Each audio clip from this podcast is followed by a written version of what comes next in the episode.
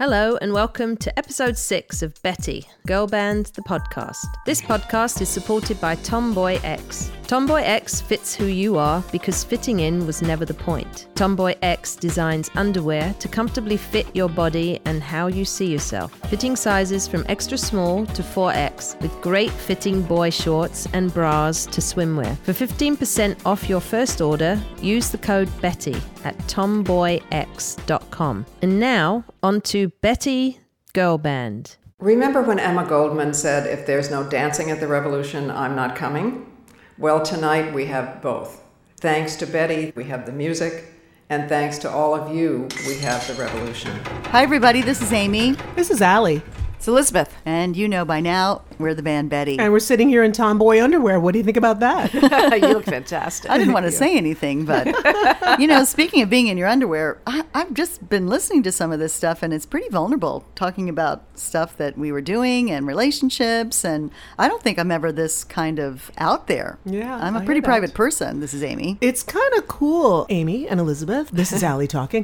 that um, that we are getting a chance to actually stop in our lives and look back and see how we got to where we are now. I mean, people don't usually get a chance to do that, and I think this is really cool for us. It's making me super nostalgic. Mm, not me. I can barely remember most of this stuff. It makes me kind of think about all the wrong decisions I made and all the right decisions, if I made any, and did I what I could have done differently, or you know, I was, No regrets. Well- Move forward. No regrets. I do though. I have so many regrets. I, that's a bad flaw in my personality. But Do you really? Yeah, I always, I always have. Well, let's talk about why. Why? Why? Back in the day of the, the early 930 Club, DC Okay. Space days, where we're in Washington D.C. in Washington Oh. D.C. You and I were at a party. We were sort. We were the new kids on the block. and we felt very, very groovy to be invited to one of the parties, Right. quote unquote. You know? Right, and we're sitting there, and everybody's drinking and having a good time, and it was really the the in crowd of the of D, of DC at that time. Mostly musicians, a lot of artists, a lot of groovers, fashion people. Uh-huh. And Amy and I were talking, we're drinking, smoking cigarettes, and we look next to us, and I'm elbowing Amy really hard because all of a sudden I look next to us, and there's these two fashionistas, and they're shooting up. they're my. shooting up heroin. I almost passed out. that was not our world. You know, I mean, Wait, listen, I'm not going to put a needle anywhere near me, and also I thought that was so horrifying that I almost passed out. I thought it was really interesting because what the thing about it was is that heroin was a big deal in, in the whole scene that I had no idea about. Mm, It's true. I remember when I was bartending at the 930 Club,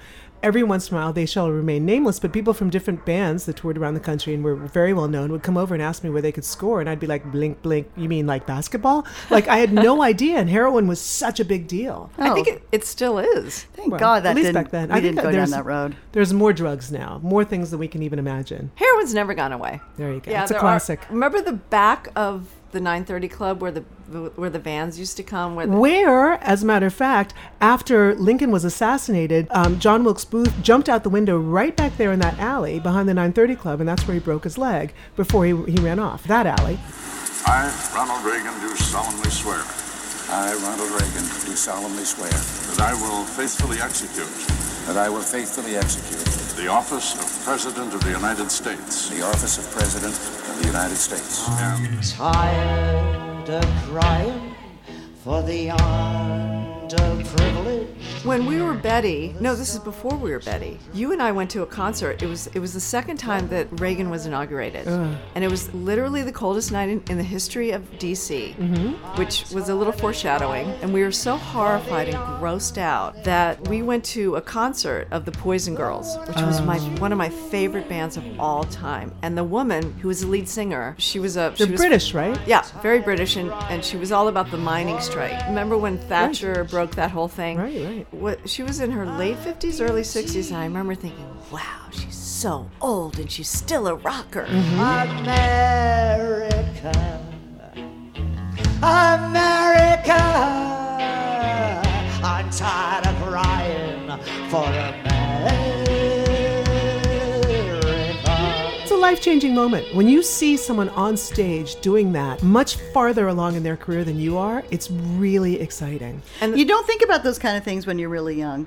You don't think about the longevity. You don't. I don't think you think a lot about more than just what's happening that night or tomorrow. But we It started depends on who you are. right. But I think I a lo- certainly didn't. a lot I of the- never looked into the future. I never thought I was going to live this long. I think a lot of the drug thing happens because I mean now now I can look at it. It's that it's so vulnerable putting yourself on stage, and and just like what you're writing about, especially as a younger person when you're writing about everything that is dear and true to you. Like food. and or sex or you know relationships or whatever and then just standing up there and performing and then leaving the stage feeling so depleted that you want to fill up on something and it, it has to be instantaneous and i think i understand it now. Alone again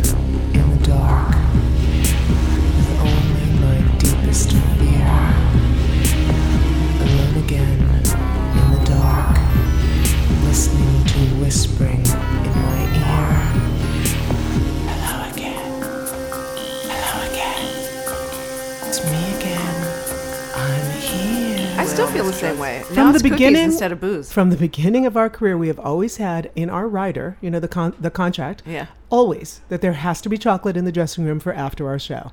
For that very reason, uh, because it is. I think it's oxytocin. Uh, you need to be putting some things back into yourself for sure. You need to eat your feelings. One of our friends. We also had had beer and wine. True, and- but I always but made sure never there was chocolate. before a show and none of us have ever ever touched a drink or anything before we get on That's stage not- Except not true. Scotland. for Scotland and Australia. Those Oh, were the two places right. where we broke that rule. But remember, I did it was, once at the It was Cinegrill. 1.30 in the morning, but we're getting ahead of ourselves. Well, speaking of we're chocolate, talking about though- back in 1988. there was a lot of stuff going on Oh, in there DC. was so much. We've already talked about how much art and how much music and definitely how much protest politics. Mm-hmm. You know, it's so funny. I just saw the movie Us.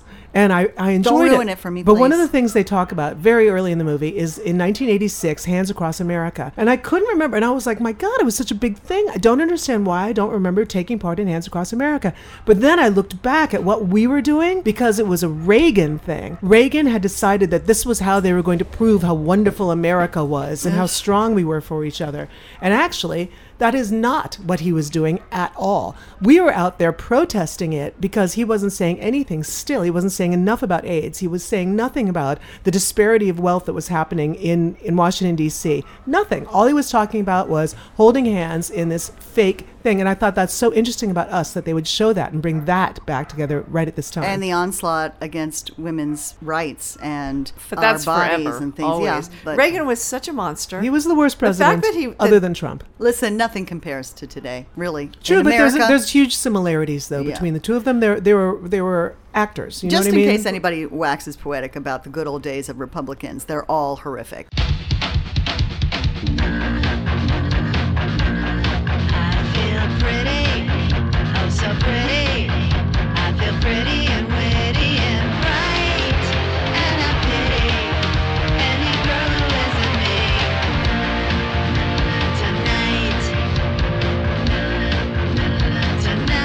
Anyway, so there was so much protest going on at that time, which was wonderful, and so many fantastic bands coming through the 930 Club that I could see all the time. I loved Flipper, I loved the Slickee Boys, I loved the Red Hot Chili Peppers, but the ones that really moved me were the women, were the girls our age and the women our age. I remember the first one we ever saw was Tiny Desk.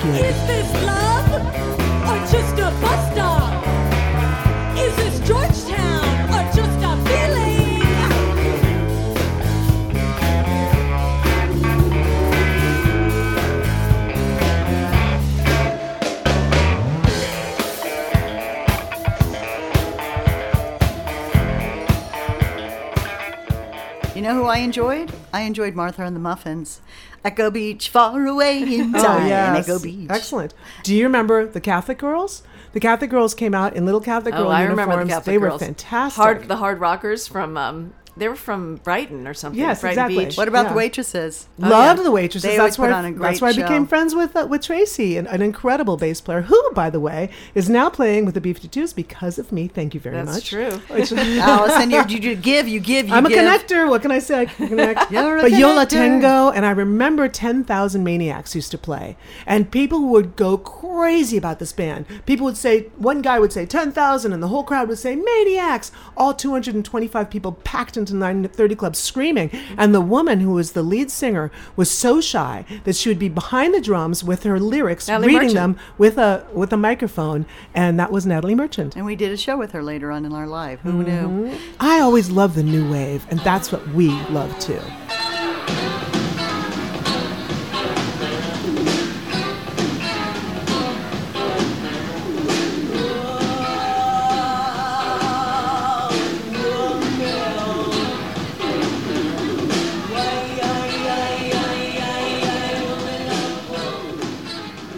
Funny thing. It, it was when people like Tracey Ullman played there Mm-hmm. when she way before she was doing TV or anything like that. And remember Divine? Absolutely. We, Mhm. we would see you could go to the 930 Club and see anything. Edith Massey, the Egg Lady.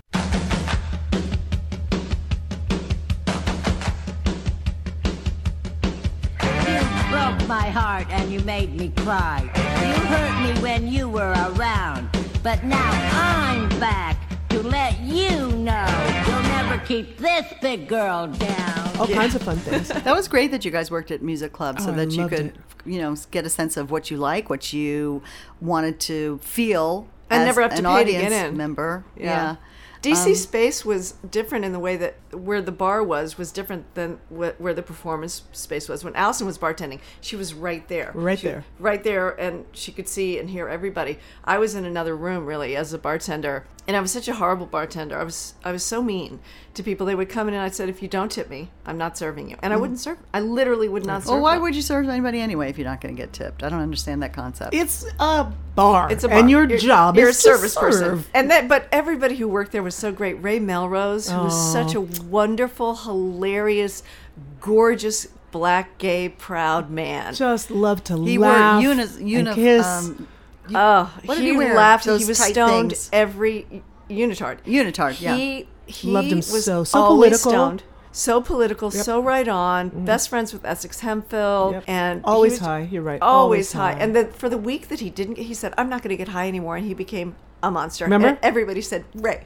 Get high. pot again." Yes. we would stay. I would make cassettes. That's when I was DJing, and I would make cassettes for the bar. When it was two o'clock, we'd lock the door, and whoever was in there, we'd crank the music, and we would dance on the bar and in the space until six in the morning. I remember. And then we'd unlock the door, and Ray would head out into the night looking for a man. I remember leaving there at dawn many a time and so happy. It was such a fun time with all of our friends. Meanwhile. I had a real job. So I was trying to like maintain a normal job, which was building worldwide travel into an empire. But partying so hard. Yeah. You would go between Allison's bar and my bar, and by the time you got home, you were crawling home. and it doesn't matter. I would sleep or not sleep depending on what was happening, and um, you know, get up, put on my little outfit. My hair was I don't know what color it was, and head out to make a sale. So crazy.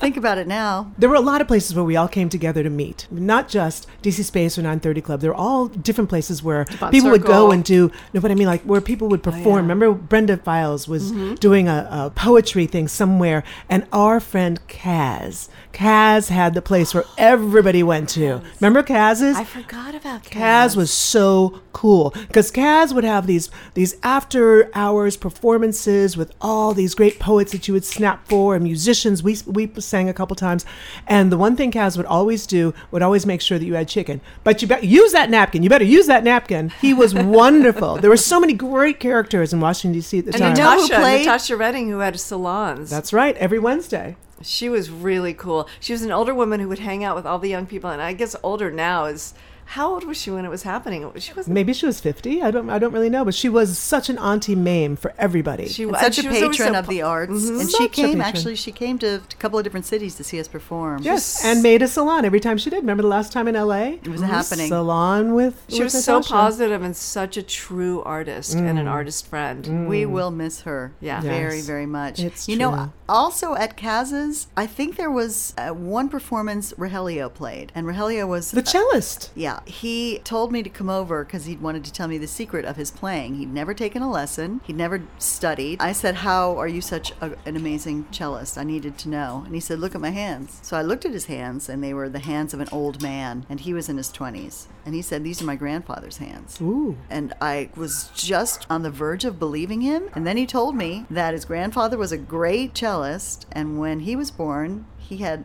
old hands. Wow, that's so interesting. Um, he grew up knowing how to play the cello, and he kind of channeled his grandfather whenever he played. I thought that was one of the coolest things I've ever seen. See, magic happened at Kaz's. hmm I think the, the whole idea of a salon where you have other people and all sorts of different kinds of people performing is magical. Absolutely. Let's I think do a key again. a key there, and not to get down on the phone thing, but we didn't have phones. I mean, we had phones, but we didn't have the cell, Cell phone phones, thing. yeah. True. So when you wanted to meet meet up with people, and when you wanted to do stuff, you had to meet up with people. Absolutely. You know, Absolutely. you had to go and meet them. and if you missed the window of time, you didn't Yeah, know where they were. When you Yeah. wanted to talk to people, you had to get in touch with people by looking true. at them and seeing them. But you the- know, true. Yeah, the protests. Well, Gloria Steinem says when you're actually face to face with people is when you get the oxytocin Is that a, what a you said? A neuron, uh, some some kind of neuro, this, the neurons in your brain work differently when you're face to face with somebody than when you're on a screen.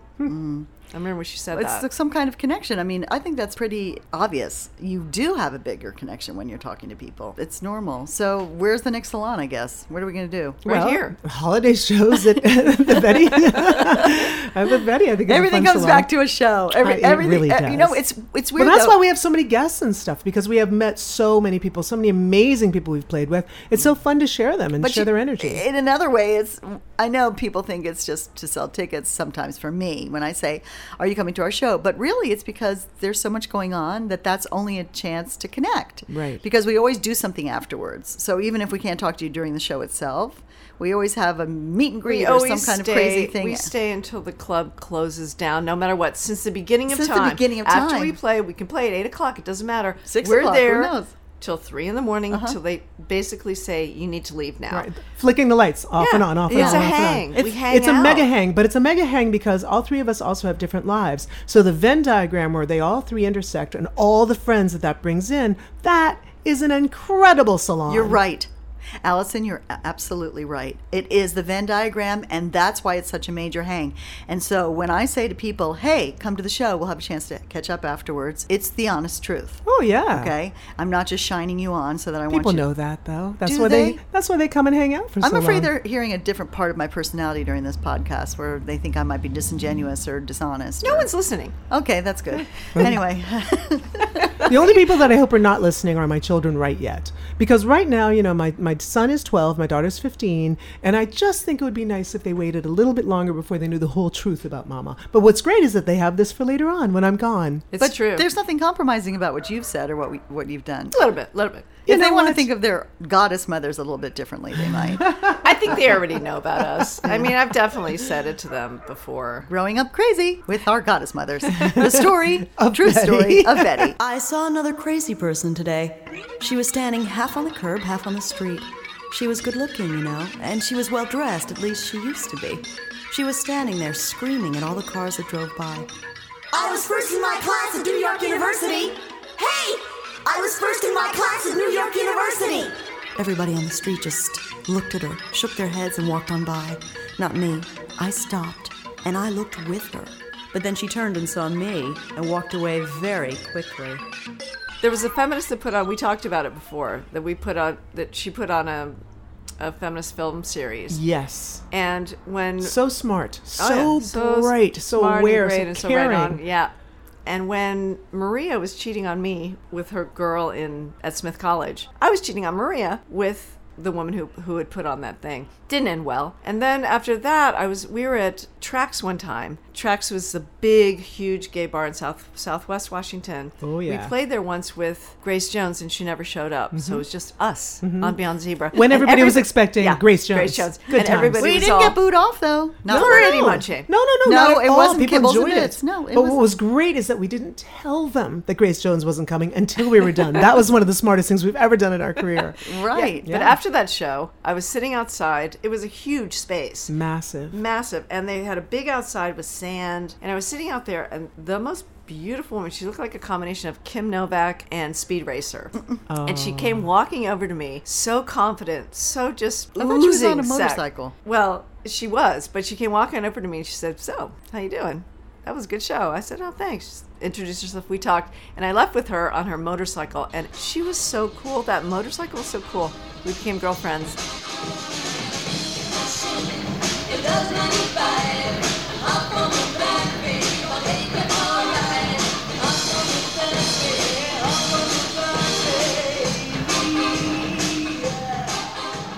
Hi, uh, my name is Monica.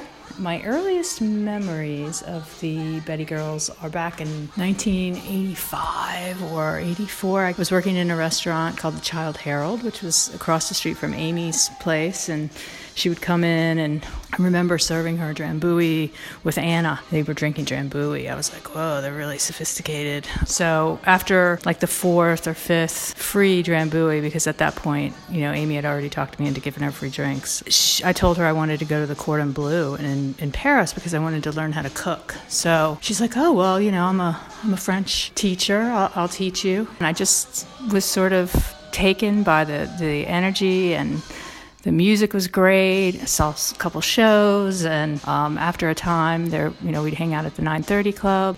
At some point, I guess Elizabeth and I spent a lot of time at the bar, and um, I think Allison put one of us over each of her shoulders and, and took us to P Street. she was good friends with tony That's right. With my t- or she became good friends with Tony because they were they were bartending together. They were waitering uh, together. They waited at um, First at Child, Childe Harold, Herald. and Tony was my Tony. God bless him, the worst waiter of all time. No, worse than me. Could I have some water, please? Worse than you. No way. I was the only table, and he didn't give me water for twenty minutes. And I was like, but but we're, we're boyfriend and girlfriend. Well, here is a great story about Childe Harold. When after we played, I think it was after the Lisner, the big, a huge show. They were working there, and we went in. We had the night of all nights. I was able to do show everybody what a hidden talent of mine is, which is Unbelievable is talent. Yeah, nobody knew. In college, I used to actually make money on the side by going to frat parties and watching the guys chug beers and say, "Oh, that must be so hard to do. I mean, how do you do it?"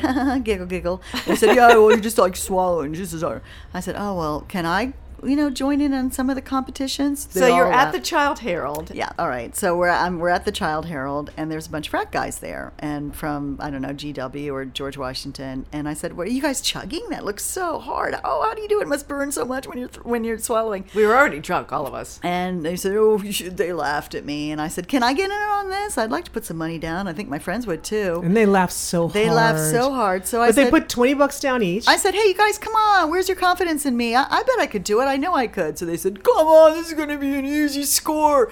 So hundreds of dollars went on the table, and then somebody slapped the table to one, two, three, and go, and I creamed them because I have a hidden talent, which is opening the gullet in the back of my throat, and I'm able to chug a beer faster than anybody in the world. pretty fast you, I, it I was wasn't surprised. a beer, my darling. What was it? It was a pitcher of beer. Oh, that's right. You and that other guy Oh, that's right. chugged a pitcher of beer. And this is how long it took. We were like, three, two, one, go. Done. Yeah. I had never seen anything like that before was never in my prouder. life. And we were like, chug it, Amy, chug it. Chug. And we couldn't even say it twice because the beer was gone by the time. Chug it, Amy, chug it. Chug it. Zoop, and you were gone. And the guys turned white. They could not believe But mad it so respect. fast. It was mad respect. Mad respect, but as soon as she was done, she turned a little a little yellow, and And then we we went, went, chuck it, Amy, chuck it, chuck it. And you did. You jumped up and ran away. And Anna got up on, on the table and was just dancing. I'll never forget that. Dancing in glee. She was so proud of her lady. Listen, and I counting gotta- the money. The thing is, Childe Harold didn't care at all. They didn't give a crap. We could do whatever we wanted there. One thing that was always interesting and surprising to me, and to this day still is, I in my little brain, I always thought we are huge. We're gonna, we're the Beatles. We're gonna be the Beatles. This, No, we're the bigger, next best bigger. thing. We're the next best thing. Always you said that. And it's literally never happened, and I and I still think, well, it's right around the corner, you guys. Right around the corner. We're, we're gonna make I've never it. understood We're that we about talked you, about that, but I Elizabeth. love that about you you. are the consummate optimist. Mm-hmm. After every show, she says, "That's great," and I sit in the corner and think I've never sounded worse. I don't think I'm an optimist. I just think that maybe I'm. Delusional? Yeah. Mm-hmm. That could be it.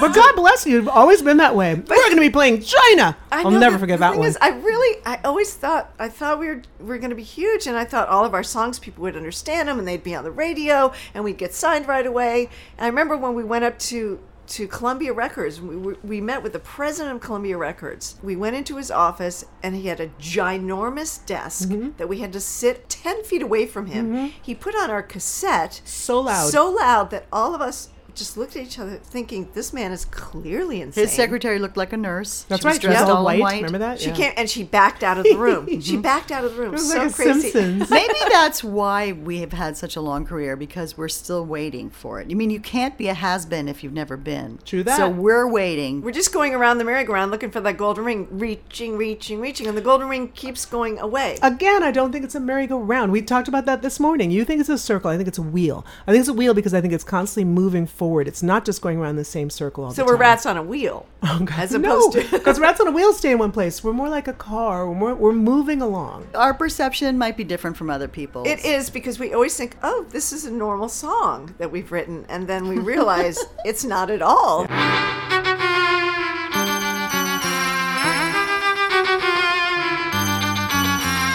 There we were at the carnival. Life was so simple and gay. And singing and shouting.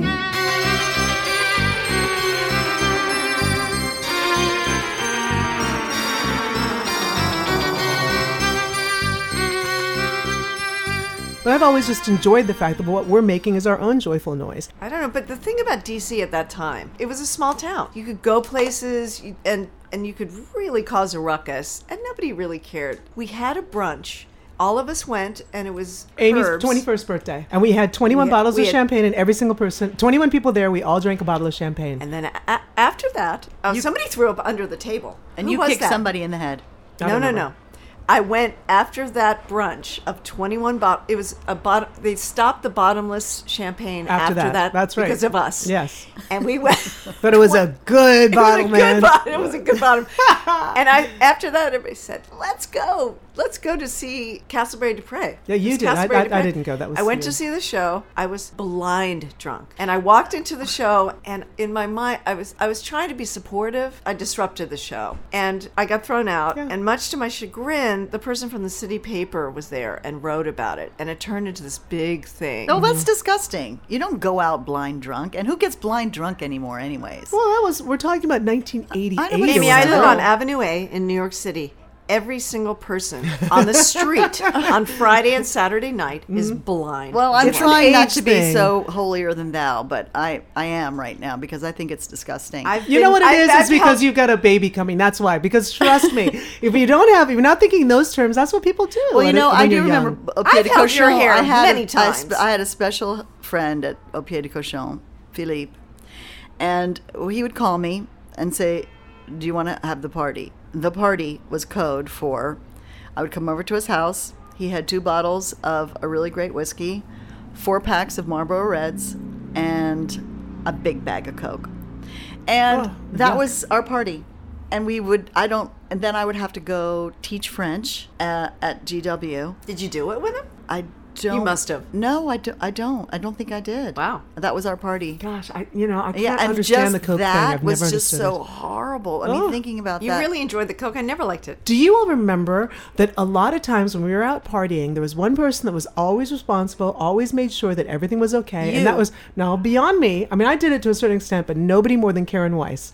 Karen Weiss, our technological expert, the one who had a computer before anybody else, whenever we went anywhere, and if you look at the photos, you'll always see Karen. Are you okay? Karen kept it together, and she'd always be like, "Are you okay?" And I love that there was there's always someone in these stories who sort of like helps everybody keep it together, and that was Karen. It sounds like all we did was party, but actually that was only just part of it because frankly what we were working on also was our music as often as we could because Amy got in touch with someone by the name of Michael Naiman, and we were putting together a cafeteria tour through the Midwest. Actually, Michael Naiman came to see us. We were playing at um, kind of a, con- a conference. Oh, Someone yes. had asked us to play for something, or it was kind of last minute, and we submitted our name, and they liked uh, they liked the demo. Do you remember though that conference when we sat up there to play and there was a clock right in front of us Mm-hmm. and all we could do was watch the numbers count down from 15 minutes? Anyway, Michael Naiman was there, and he came over to me afterwards and said, "I love."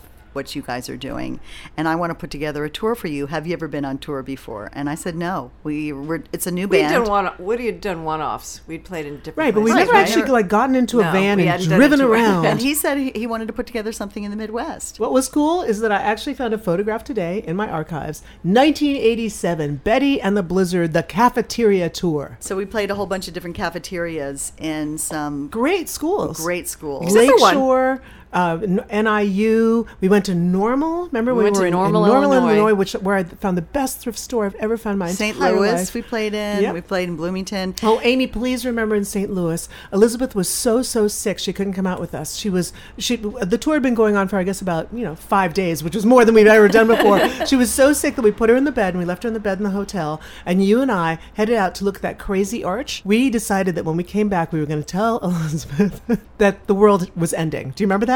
I don't, but I do remember something much more important, or equally as important. Joe the dog, who was our roadie that we brought, we left him at the end of the bed to take care of Elizabeth and watch over No, her. we didn't. No, that Yes, was the Red did. Roof Inn. No, Amy, the, don't you remember we came in and we had convinced her because she had watched some movie and woken up in the middle of it thinking that it was actually real life. And she said, "Is it is it true that aliens are smashing into the world or something like that?" And we had her going. We actually let her believe. Well, they had the. Do you remember that? There was a television movie on that was the War of the Worlds, and I caught the last part of it, and I thought there had been an invasion. This could be the beginning of the end for the human race. For what men first thought were meteors or the often ridiculed flying saucers are in reality the flaming vanguard of the invasion from Mars. Exactly. And so when Amy and I came back in. But Joe- we totally went on with it. It was Joe was with us because he went missing in St. Louis. I remember he went missing. Okay, but he wasn't with us at in and the he was hotel with us. I told him to watch over Elizabeth, and then he went missing for like three or three days and caught up with us at another place. Maybe. And that's why we called him Joe the dog because he used to sit at the end of the bed and sleep. That was a great tour, though, because not only did we get to connect with other college students around the country, around the Midwest, but we also got a chance to confront for the first time our biggest nemesis. Because we came in, three feminists who believed in, in gay rights and in people letting their freak flag fly, and we played at a Christian college. We played, and we had no idea it was a Christian college, and they were in bleachers, and we had a song at the time called "Sodomy" that we had done. We played a little bit of that before because we had done it with. Um, It was about the Supreme Court. It was Yeah. about the Supreme Court. Uh-huh. So it was Re- Re- Rehnquist, and it was very, very liberal and very sodomy in your face. And we were singing that song, and they stood and up. they unplugged the PA. But don't forget one part of this whole story. We were playing just our regular set before we even got to that song. We were playing our set and we were talking about women being strong and, and about like everybody can just love whoever they want to. And they stood up, a whole row of them right in front of us, wearing jackets that said, Jesus is my rock, and stood in a wall in front of us between us and the rest of the audience. I remember that. And mm-hmm. that's when we decided to play Sodomy. Oh, that's when we brought the song out that we wouldn't even think about playing, and we played it right then and there as loud as we could. And that's when they unplugged They it from the wall. us. Girl Band Podcast is recorded at the Elizabeth Ziff Studio in the East Village of New York City, traffic and barking dogs included. This episode was engineered and produced by Elizabeth Ziff. Memories are subjective. Music clips and other credits. My Baby by Betty from the album Bright and Dark. Betty Intro by the fabulous Gloria Steinem. Chain Reaction by Betty from the album Hello Betty. A terrifying second term swearing in by Ronald Reagan. Cry No More by the Poison Girls, recorded live. Monster in the Box by Betty from the album Carnival. I Feel Pretty, performed by Betty, written by Sondheim and Bernstein. Wave at the Nice Man, Susie by Tiny Desk Unit. Wolf Woman by On Beyond Zebra. Big Girls Don't Cry, performed by Edith the Egg Lady Massey. NYU by Betty from the album Hello Betty. Moped Mama by On Beyond Zebra, recorded live at George Mason University. Carnival by Betty from the album Carnival. War of the Worlds trailer from War of the Worlds 1953. And my name is Tim Lawson, huge fan, huger friend of Betty. Aloha. Betty Girl Band is also sponsored by the Apartment Lounge, Grand Rapids, Michigan. Go in and have a drink and tell them Betty sent you. Don't forget to rate, review, and tell your friends to subscribe. For concert and other information, go to hellobetty.com. And now bugger off.